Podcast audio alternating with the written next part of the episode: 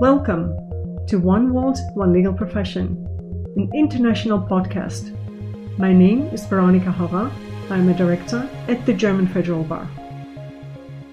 My guest today, Goran Klemencic from Slovenia, is not easy to introduce. Firstly, there is no major international organization that Goran has not worked for, like the United Nations, the Council of Europe, the Organization for European Cooperation and Development, and the World Bank. He also worked for the European Commission, for the German Foundation for International Legal Cooperation, the United Nations Mission in Kosovo, and others. His main fields of expertise are economic crime, fight against corruption, human rights, good governance, criminal justice, and torture prevention. Secondly, Goran has worked on almost every continent. He worked for the projects in the EU, the Western Balkans, the Russian Federation, Ukraine, Central Asia, China, Latin America, and North Africa. Thirdly, Goran was a state secretary, first deputy minister, in the Ministry of Internal Affairs in Slovenia from 2008 to 2010, and he was Slovenia's Minister of Justice from 2014 to 2018. Right now, Goran dedicates himself to the promotion of the rule of law and the justice reforms in Uzbekistan as a chief legal advisor at Regional Dialogue, a Slovenian NGO. In addition, he teaches anti corruption and compliance at the Tashkent State University of Law. Goran, welcome to the podcast. It's an honor to have you as my guest today. Veronica, it's it's an honor to be uh, part of this podcast, and um, because I listened to your first one, and it brings back uh, some some memories of because I'm a I'm a uh, I'm a quite a podcast fan, you know, and your first one sounded like a, a BBC World documentary. So, uh, so I was I was really pleased uh, that you invited me. Uh, it's an honor to be here, uh, you know. Thank you for kind words, uh, Goran. Um, though you are a global citizen, your home country is Slovenia. Um, and I would like to say a few words about Slovenia to our listeners, listeners who are maybe not that familiar with the country. Slovenia is a country in Central Europe with a population of 2.1 million people. Um, it has a beautiful nature. Slovenia has mountains. It has a coastline on Adriatic Sea. Um, the country was part of Yugoslavia until 1991. Um, it became member of European Union from 2004. An interesting fact: um, the the author of the lyrics of the national anthem of Slovenia is Franz Prešeren, who was a lawyer and a poet. Prešeren is as important to Slovenians as Pushkin to Russians or Goethe to Germans. Hmm. the German Slovenian relationship is very good. I'm citing the website of German Foreign Office. It says the two countries enjoy very good relations based on mutual trust. Bilateral economic cooperation is extremely close.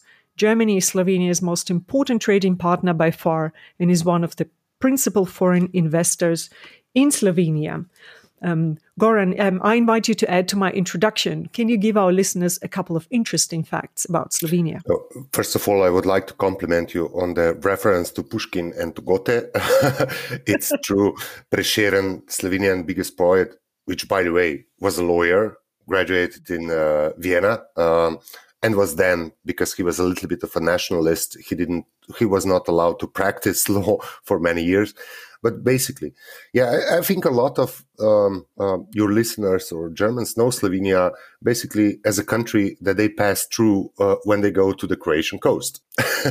you know, we are we are a small nation squeezed in a way between Austria, Italy, Hungary, and Croatia on the south.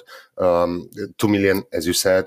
Um, but in a way, in a way, you know, I'm, I'm a kind of a, a global person, uh, really a liberal. Uh, but I, am very proud of of my nation because this is it's one of the smaller Slavic nation on the, you know, on on the edges of the West. Uh, uh, we didn't have our country for for many years. The last time we had our country was like in seventh century uh, when um, you know Karantanija was anyway. But I'm I'm not bothering your listeners with that history. Uh, it, it, it is a small uh, country uh, which is I, you know, everybody's proud of their own country, but uh, I mean, we also are. It, it, it really combines everything. It's uh, sometimes they said it's uh, you know, um, we get a lot of let's say Germanic, um, let's say professionalism and you know rule of law and you know tidiness, but with some spice of Balkan, you know, in a good way. Um, that, that, at least that's how I, you know, uh, that's how I uh, uh, how I see it. Uh, we gained independence 30 years ago. Slovenia was the first one of the republics that succeed, uh, succeeded from uh, Yugoslavia. we fought um, um, a relatively successful war and were spared, luckily and in a way tragically, also the slaughter that then happened in the former Yugoslavia. Um, and um, you know we are actually this year um, celebrating the 30th year of our independence. And just a small perhaps anecdote which in a way is true um, i mean not in a way it is true that um, actually the founders of us and uh, the writers of uh, us constitutions um, uh, actually got some inspiration by the way how the first slovenian kings were uh, appointed Namely, after they were selected, they were put on a chair, and then the lower peasant came to them and slapped them in the face to remind them that they are accountable to the people. And actually, that is that is a, a real thing. It is written in the uh, journals of George Washington and you know um, and uh, Benjamin Franklin that they used that inspiration when they were writing the um, the U.S. Constitution. And when Bill, Bill Clinton was visiting the at the time the, the president of the U.S. was visiting Slovenia, he actually repeated that story. Um, so yeah, you know, we are small, but we are perfect. Thank you. That's very interesting historical anecdote. You know, I didn't know about that. Um, Goran, um, I have never had a chance to talk to someone who is or was a Minister of Justice. Please forgive me a blunt or childish question. What is it like to be a Minister of Justice of a European country? Well, that's a good question, and it's absolutely not childish and it's not blunt. Um, I think it it differs from you know person to person. Yes, I was. I mean, I, I was in the government for uh, for a number of years. Uh, first, responsible for police and security services, and then I was for four years a minister of justice. Um, look, it uh, my experience is, and, and I'll be blunt here, um, you know, it, it was in many ways frustrating. Uh, one of the reasons is uh, I'm not a politician. You know, I was appointed um, to both posts, um, you know, the Secretary of State for the Ministry of Interior and the Minister of Justice as a non-political appointee, uh, which kind of, because I, I've never been a member of any party. I, I can say for myself that I'm perhaps more left-leaning or, you know, liberal, but I have never uh, hold a party card. Um, you know, I was too young to be a member of the Communist Party uh, in Yugoslavia, uh, and then I, I, I simply I, I, didn't do that. Um, but you know, somebody thought that you know, like I'm a reformer. I I know something. I'm you know, I had some kind of image as an expert. So you know, they appointed me to those positions.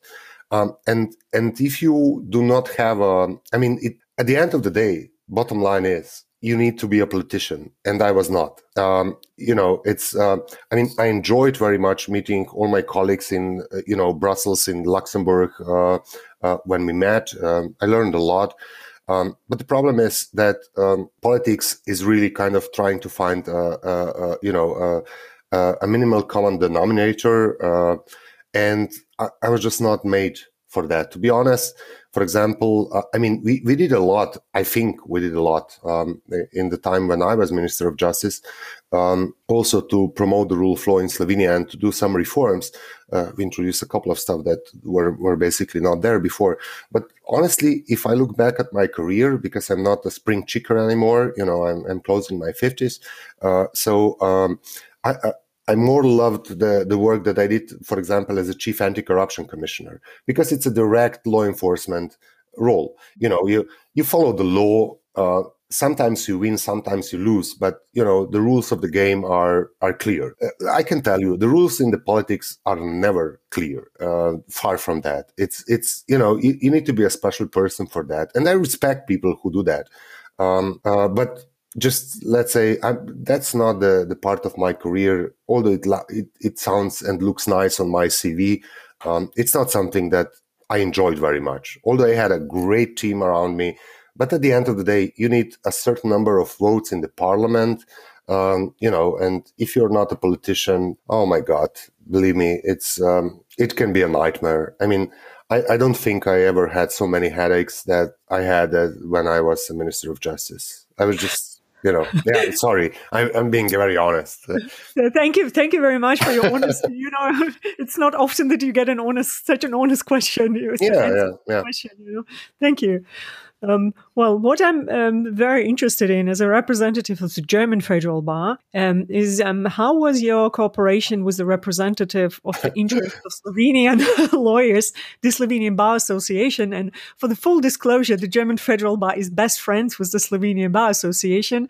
We not only worked together closely on the European level, but, but also on topics concerning our national professional law and justice system. So, what was your experience during your time as Minister of Justice with your lawyers? Okay, uh, you might be surprised, but uh, actually, uh, I again, I'll be very honest. I think although we cooperated good on on some issues, uh, uh, the the bar association was like, I mean, we we fought a lot again mm-hmm. honestly mm-hmm. you know mm-hmm. the, the, the problem um, which sometimes and and that might be perhaps interesting for um, your listeners um, which probably to a large extent come from the federal bar is like you know as a minister of justice you're really in a uh, let's say pecuniary position. You know uh, first of all you are in the eyes of the media and politics and opposition or whatever responsible for everything that goes wrong in you know uh, the rule of law in the country. Mm. you know if somebody who even in in criminal cases if somebody who is in the eyes of the public considered you know guilty is uh, acquitted uh, you know it's like what will the minister of justice say? Well uh, you cannot say anything.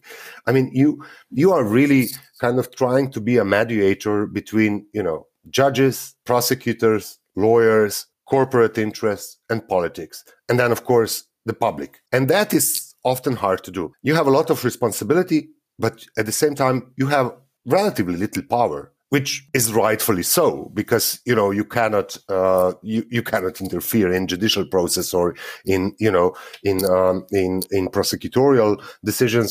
And of course you cannot um, uh, you know dictate how uh, the bar works. I can say that you know and veronica i mean this is another disclosure. You know we have a common friend Janis Starman who's a very prominent lawyer in Slovenia. You know he's my best friend and he's also a friend of yours and he was a he was and is a vice president of the bar. Um, but uh, we rarely saw eye to eye in the four years when we were uh, when I was a minister. And to his credit, I don't think it was like once or twice that he would call me and say, "Well, Goran, you know, come on, you're my friend. You shouldn't do that." You know. Anyway, to make a long story short, um, honestly, I didn't have a very good relationship with the bar. Mm. Um, the, one of the reasons was that uh, the bar was was really pushing for the higher tariffs, and I was probably the only minister in the history of Slovenia which in four years did not increase the tariffs. Um, and um, you know, for different reasons. Um, I'm not going to that, but but at the end of the day, uh, I have to stress while they were really formidable, let's say, opponents to many of my reforms and they actually won in a couple of cases. I mean, you know, one in the say that they managed to undercut my reforms as a minister. I have to say that I always had respect for that. I think um, that you know this triangle, judiciary, prosecution, and the bar, really need you know to to to talk it out. And sometimes you you um, you get your your your ambitions or your thoughts or your reforms through. Sometimes you fail and and and and that's the re- i mean that, and that's the bottom line of democracy and rule of law. Um, and when i look back now i thought like yeah well perhaps i was like pushing for something you know that was not really appropriate. Um, and they were right to oppose me. And they did oppose me i have to say. Plus you know my wife at the time she was also a lawyer so you can imagine that uh, I, I, wasn't really in a position as a former anti-corruption commissioner to to get in the conflict of interest uh, uh, so but again the bottom line is i have a strong belief that a very active and professional bar is one of the cornerstones of you know any rule of law system or democratic system. And I can, and I can say that with some, let's say, authority because I had a privilege to live like you did in some way, Veronica, you know, to, to live through the changing of a system of governance from a authoritarian or semi-authoritarian to a rule of law as it is understood now. Mm. Th- thank you very much. I'm very pleased to hear that, even though you did not increase tariffs of lawyers and tariffs of yeah, yeah. Yeah, Goran, um, you were 19 years old in 91 when Soviet Union collapsed, when Slovenia became independent. You studied law in Ljubljana at the same time I studied law in Kiev in my home country, Ukraine, which was in the early mid 90s. The countries that were behind the Iron Curtain, like Slovenia and Ukraine, were going through a ma- major and painful transformation in those days. Transformation of legal system, economic system, educational system, all systems, in fact. Um, there were also wild times to study law, I must say.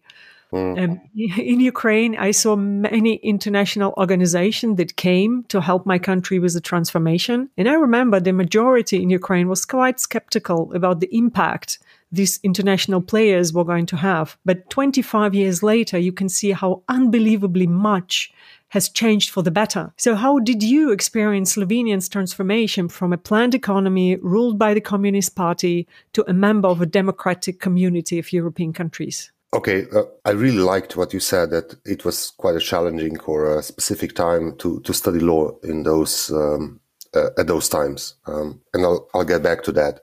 But first, just a, a, footnote. I mean, it was probably different in let's say former Yugoslavia than it was in most um, um let's say Soviet um, republics. That that is a fact. Uh, uh, you know, we we were an autocratic country, but but not to the extent that um, rest of let's say Iron Curtain, uh, curtain was. But um, as you said, it was like I mean I look at that time and I feel in a way extremely privileged that I come from a generation as you might also you're younger than me although you're, uh, you're younger than me that you know we came uh, I, you know th- th- this might sound a little bit weird but i remember the early 90s when in the streets of Ljubljana, when our new constitution was adopted, you could actually buy, I, I vividly remember that, you could buy the, a small print, you know, they made kind of different sexy booklets of our new constitution and of the European Convention of Human Rights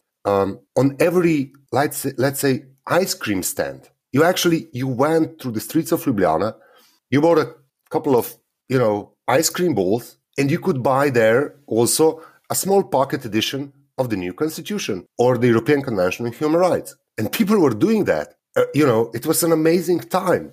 It was like we actually believed in the rule of law that the law can change things. Uh, regretfully, with the cynicism of this year, uh, of those years, and you know, people do not believe that anymore to to that extent. But that was just an amazing time, um, and I'm sure you had that same uh, experience. You know, I went to law school um, at the end of 80s and at the beginning of the 90s, where uh, let's say, okay, not 90, but 70% of textbooks were just scrapped away because they were like, you know, based on, you know, a different set of rules. Uh, and, you know, we were taught, like, we were basically really being taught as we go you know, like, wow, the parliament adopted a new constitution. Wow, the parliament, you know, abolished a new uh, death penalty. Wow, the parliament, uh, you know, introduced, uh, you know, the, the right to a lawyer in a criminal process. And, and that was the, I mean, just, it's an amazing experience. And I, I really feel privileged uh, that I went through that transition. And I often speak to my daughters who are now, you know, um, in a high school and trying to enter the university and whatever and and they they you know um, you know this is it's just like being through that transition is um, it's an enormous um, experience although as seen in most other countries uh, because i travel the world so much is like usually you know um, those uh, high flying let's say aspirations then fall down to reality of you know what the world is what the capital markets are, what the real politics is, uh, and then you know it comes, it brings cynicism, and I think that cynicism in in law is first of all it's um, it's very uh, present, but it's very also dangerous. Well, about it, the law studies, I had a similar experience in Ukraine when in 91 the country became independent and everything collapsed. I saw mm. country going going down the black hole in in at mm. enormous speed and at law faculty, um, the new constitution of Ukraine was adopted 96. So um, through the whole studies, you you did not know. Aha, so this area of law is Soviet law. Aha, this area of law is yes, law. Yeah, yeah, yeah, yeah. To put the puzzles together, you know, about your system. And that was wild times, but I'm also very grateful that I have experienced this, but now doing rule of law promotion for BRAK um, gives me, it's, I have a different uh, inspiration by doing this work, you know, because I know w- what it does. And yeah. No, I, I totally feel you, Veronica. Sorry to, to prolong this uh, part of the discussion, but I, I, do feel you. And you know what was the important thing, at least uh, when I look in the retrospect in that, that uh, also law students of my generations and a couple of generations before me and after me, uh, and I guess before you and after you, you know, um, you actually needed to think. You know, you need to make a decision because you didn't have a, a textbook or a, a, solid law. Like learn these 200 articles and you'll pass an exam. Mm-hmm. No, because they were changing. Like in the middle of you know, in the middle of school year, you know, the whole criminal new criminal code was adopted. So what the hell exactly. do you do? You read the old one? No, you actually need to think. You know, you, you actually yeah. wanted why the hell is this happening? And perhaps um, you know, I, I often say, and I'm sorry to prolong that, but I often say because I'm also a, a, a law professor or a teacher, you know, I say to my students, uh, when, you know, the, the, if somebody asks you, uh, why is this rule so and so? And if you answer to me, like, yeah, because it's written in Article 220, paragraph 10, I said, look, that's not a sufficient answer. That is like answering to your kid when so, when your when your kid does something wrong or is reprimanding uh, reprimanded and he said why? And you said because i said so. No you actually need to have a reason. The reason might be in constitution philosophy social uh, you know development uh, international norms but you have to have a reason. You need and that's what law is all about you know arguments um, yeah. and and you know um, and not just the will of power because this article said so. And you lived through that same area as they as I did. That different articles of the criminal code or the constitution were totally different in a previous system and then they changed overnight. Exactly. Yeah. yeah. Sorry. no worries. Um, um, Goran, as someone who has a deep understanding of the high value of the promotion of the rule of law in international legal cooperation, you are now contributing your experience to the transformation in Uzbekistan in Central Asia. As you already mentioned, the first guest of this podcast was in, from Uzbekistan, and I spoke to him about the ongoing democratization of the country. Uh, for those who are interested, please go back and listen to this first episode. Um, Goran, can you please tell us about the mission of the Slovenian NGO Regional Dialogue in Uzbekistan? Well, um, sometimes people do ask me, you know, why with uh, you know my my my career of former minister of justice and blah blah, blah I, I, joined this regional um, dialogue. I joined regional dialogue. I, I have to say I, am sure that like to probably 99.999% of um, your listeners that doesn't mean anything. Um, i mean the name of regional dialogue. It is um, it is an amazing in my opinion, an amazing um, international NGO, which was established via, by a you know formidable person, um, Musha Sever. She's a Slovenian citizen, and she has worked in many post-conflict situations. You know, um, in um, I mean, she has been a journalist first, uh, including working for the CNN. She's a Slovenian citizen. Then, you know, she worked in Afghanistan, she worked in Azerbaijan, and then, you know, she settled for one reason or the other in Uzbekistan.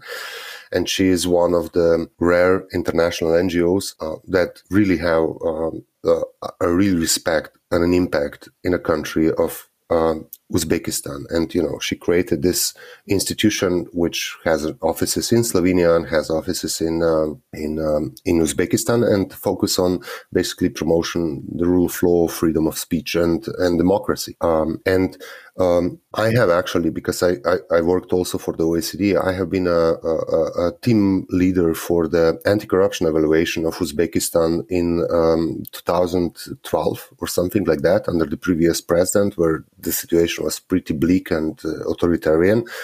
And, you know, that was not a, a very good experience. And then anyway, when, when I was finishing my post as a Minister of Justice, um, Musha, you know, Musha Sever that I mentioned before, uh, approached me and, and she said, come on, th- this country has totally changed. You know, this country is really going through some important reforms. Just give me a chance and, you know, come come to the country and um, and see for yourself. And I did. Um, and they you know, she sold it to me, uh, to, to, to, put it this way. Um, Uzbekistan is far from a perfect place. Um, and uh, honestly, uh, although this is going on the, you know, podcast um, and perhaps might not be um, so politically correct, uh, one doesn't know whether this is, um, you know, permanent or this is sustainable. But um, giving my work abroad um, and also in EU, um, I could say that um, I mean I sense that Uzbekistan is one of few countries that is currently still swimming upstream. Mm. You know, because I mean, things are not going very well in the world. I mean, uh, everybody noticed that without being, you know, paranoid or whatever. And Uzbekistan is doing that. I mean, it's it's one of few countries that really tries to change, you know, in the in the in the way of the rule of law. And um, regional dialogue is doing a lot of that with the help of the U.S. State Department uh, funding, uh, some EU funding. Anyway, it, um, Musha and her team, including myself, I think we we managed to in the last uh, four or five years, you know, brought brought uh, like um, two thousand different international experts um, to Uzbekistan, um, including you, Veronica, of course, mm-hmm. uh, and we, we so much appreciate that. I mean, it's still, it is, I'm not saying it's a success story, uh, but, you know, um, looking around the world now, uh, with a little bit of my cynical view of what, uh, you know, the rule of law is uh, going through around the world, um, Uzbekistan, I think it's still on the, let's say, positive side, and it's definitely worth supporting. And it's not, you know, many people, uh, I'm sure even in Germany, absolutely in Slovenia, you know, they don't know about it. It's, one of the stans. It's like ah, Kyrgyzstan, Kazakhstan, Turkmenistan, but Uzbekistan is, is, you know, the most populous and, and let's say the most progressive country right now in the in the Central Asia, and it deserves all the help it can get, and especially the people. I teach at the Tashkent Law University, and I'm, you know, and I taught before in the Slovenian, uh, you know, in the Ljubljana Law School and in the in the European Law School in Nova Gorica, and and I'm telling you, um, I mean, I, am just simply impressed uh, by the young people that are going now uh, through the legal studies in Uzbekistan. Well, th- this I can confirm um, because when I was in Uzbekistan 2019, upon the invitation of regional dialogue, we also met with students. I, I was highly impressed mm-hmm. with the quality of thought, with the quality of language, yep. um, with their eagerness to find out about law systems of other countries. And um, yeah, I can I can confirm what you're saying. And I must say, the regional dialogue in Uzbekistan is a success story. I've been in this field of international cooperation for 10 years. And when I saw um, how regional dialogue works and um, how much um, well, what what their contacts are. Everybody in Uzbekistan knows who, who regional dialogue is, and they have a very high opinion of the organization. So you're doing a tremendous work. Um, um coming back to this time, 2019, when we met in Uzbekistan, we spent three days talking with the Chamber of Advocates of the Republic of Uzbekistan about the independence of lawyers from the state, about the developments of profession the legal profession in Uzbekistan is going through what it is maybe the biggest reform in its history. Mm. And the German federal bar is also um, trying to help with it. What is your opinion on the international cooperation between the bars? Well, I mean, is, is, is, it helpful? Should there be, I don't know, yeah, yeah. between Ministry of Justice only, you know? Yeah. No, I mean, again, um, uh, and again, I, you know, I don't, I hope it will not sound arrogant, but uh, because of my experience as a Minister of Justice, etc., I could uh, look. Most of the international cooperation uh, in in most, let's say, transitional or post-conflict countries goes through, you know, either the international organizations, you know, UN, Council of Europe, OEC, OECD, uh, World Bank, IMF, whatever. Um, then um, the second phase is usually, yeah, you know, bilateral uh, cooperation between you know development agencies and uh, ministries of justice um, in that area. And then usually, um, perhaps the last, the least present is like cooperation between the bars. Um, and I find that um, I find that as a minus. Um, I mean that there there is least cooperation.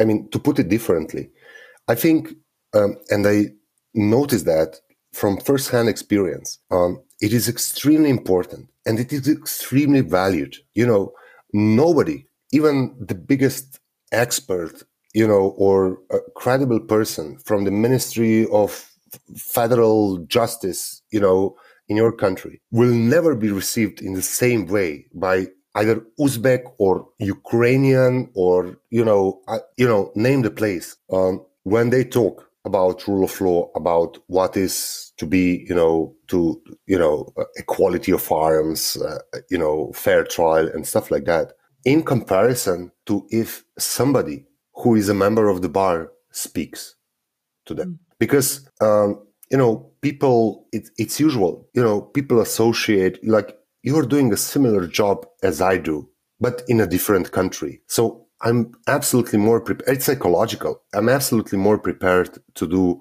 uh, I mean, to listen to you because you understand my problems. They might be totally different because, you know, problems of a lawyer in Uzbekistan are, for, you know, God's sake, absolutely different than they are from a lawyer in Munich or Berlin or Frankfurt or, you know, Hanover or whatever. Um, or for that matter in New York or Boston or, you know, San Francisco or Ljubljana if, if you want. But you, you know, sh- the basics are the same. So I always, also when I worked like, you know, 25 years ago uh, at the um, uh, at the Council of Europe. I was a project manager, and I was actually involved in a in a project that uh, it, it, doesn't matter with special investigative means, etc.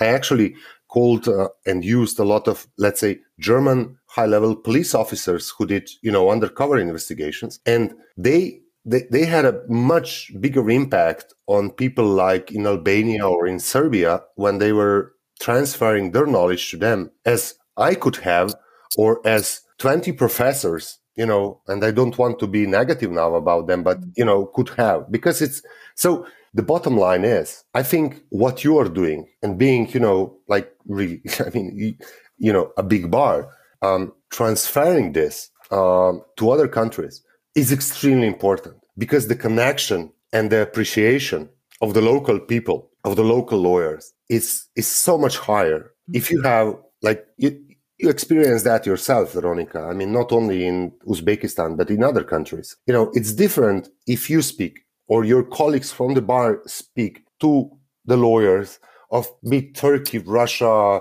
Ukraine, Uzbekistan, Slovenia, if you want, you know, or Serbia, or you know, uh, Machu Picchu. Sorry, uh, you know, it, it it does matter. It, it, it does matter then if somebody comes you know from like i'm a you know a, a career servant of the i don't know un um, i know all the international conventions by heart so i'll i'll speak to you about that. Um, so uh, i really appreciate that and i think that is uh, that is something. And plus uh, you know i think germany although uh, doing increasingly better on that you're still much behind from what, for example, US is doing with their, you know, um, with, with, with their system. They are present everywhere, you know. Yeah, in, it is true. Yeah. Uh, and it is also important that because you germany represents again i, I, I come from a, you know i was educated uh, uh, partially in let's say a I mean, in, in, a Slovenian system, which is basically close to the, the German system of law,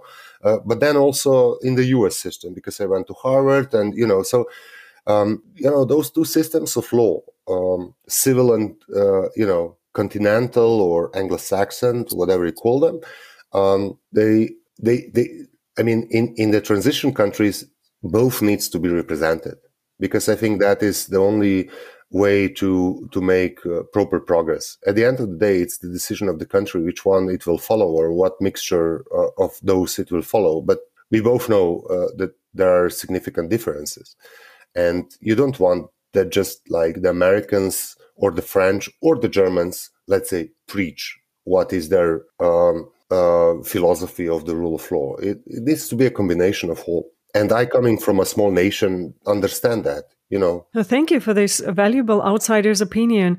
I must say, doing the work with bars, I think BRAK has cooperation with more than 30, even 40 bars all over the world. We have learned that we are more similar than we are different. Mm. And uh, even mm. if there is a problem in Uzbek uh, lawyers that we do not have, but we immediately understand why is this a problem, what implications sure. will it have, and what you have to do. Yeah, so that's why these corporations are also so fruitful, also for us, and um, as they are for other uh, bars. Um, my last question will be. Um, if as someone who has an extensive experience in international cooperation like you, can you give the German federal bar a piece of advice for our international work? okay, Veronica, Outside a listen, piece of advice. Listen, I'm, I'm, I'm like, yeah. I, okay, that's a good question. Uh, but uh, honestly, you know, um, I'm old enough now to know that the, the, the only um, uh, I mean, the only, uh, let's say, audience I can preach to and give advice, and they actually listen to me, are my students and my daughters mm-hmm. to some extent.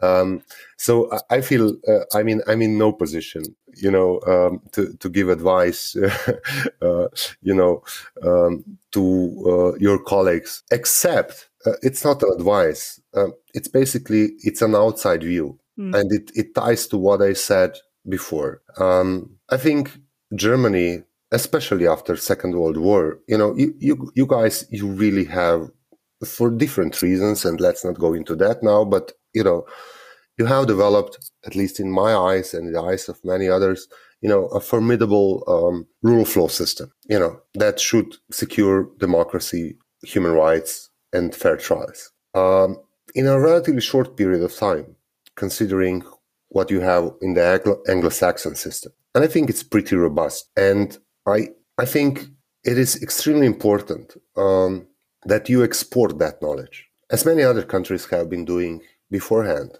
you know, um, with different success rates. But um, I think I, I can totally imagine because I worked, I mean, in, you know, in, in our system or in other systems, that there might be people, um, lawyers who actually pays your salary, if I may say so, you know, through dues. And they say why the hell should part of my euro that i pay to the federal bar you know go for somebody who then travels to uzbekistan or to turkey or to russia? Look we all know we are living in a global world.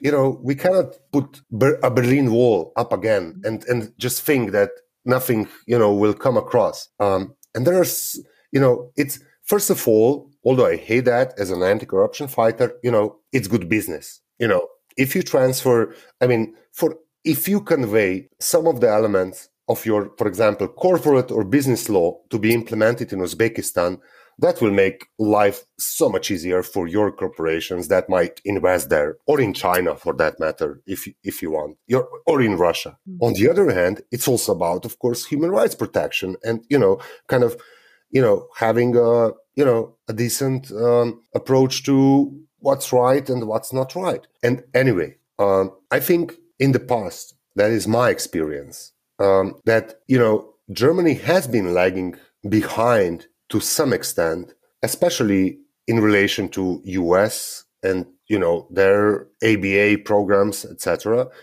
Also behind the French and their, you know, sometimes, uh, um, let's say, uh, promotion of their legal system. Um, but you can see that now through through different through you know through through your work through the work of the federal bar through the work of the you know IRZ and different other um, organizations. And I think that is that is really important. I can tell you from the uh, from the perspective uh, of a um, let's say um, uh, a receiver of that. And I know I speak too much. That that's my former politician in my head, you know. Uh, but uh, that is also a little bit of an anecdote. You know, um, when Slovenia was approaching, uh, uh was was was a candidate for the European Union, uh, we had, uh, and that was like many years ago, under the Twinning project, EU Commission sent us a judge, a senior judge from Munich, Judge Dukov. Um, to come to Slovenia, to stay here for two years, you know, and to write a report. And the report was very critical and, um, but very on point. And there was a lot of controversy about it. But the first thing I did when I became a minister of justice, I wanted, I asked my colleagues, you know, just dig, dig out the report of Judge Dukov. And, you know, it was a, I think it was 400 page report. And I spent the following weekend reading that report. And I was like, I was ashamed because so much of his uh, recommendations were totally on point. And even like, you know, 15 years after we were already a member of the European Union, they were not implemented. So I copied that report and I sent it to all my directors in the ministry. And I said, look, that's part of our working plan. Uh, what I want to say at the end of the day is that, you know, foreign assistance, and especially if it comes from practitioners, either in the judiciary or in the prosecution, or as it is the case that we are talking right now, you know, from lawyers, you know, it, it does have an impact. It might not have an immediate impact, but on a long way, it stays. And I think your country is in a position that should do even more in that respect. That is my opinion. Yeah. Thank, mm. thank you very much, Goran. And um, thank you very much for your time. Um, we hope to see you very soon in person when this all will be over, that uh, we can go to Uzbekistan and Likewise. continue our work there. Yeah. Likewise. Thank you very was, much, Goran. thank you so much, Veronica. It was a pleasure to talk to you, as always. So, um, and uh, all the best to your listeners. And uh, uh yeah, well, you know, all the best to German lawyers or whoever listens to that. okay, thank you. Goodbye. Goodbye. Thanks.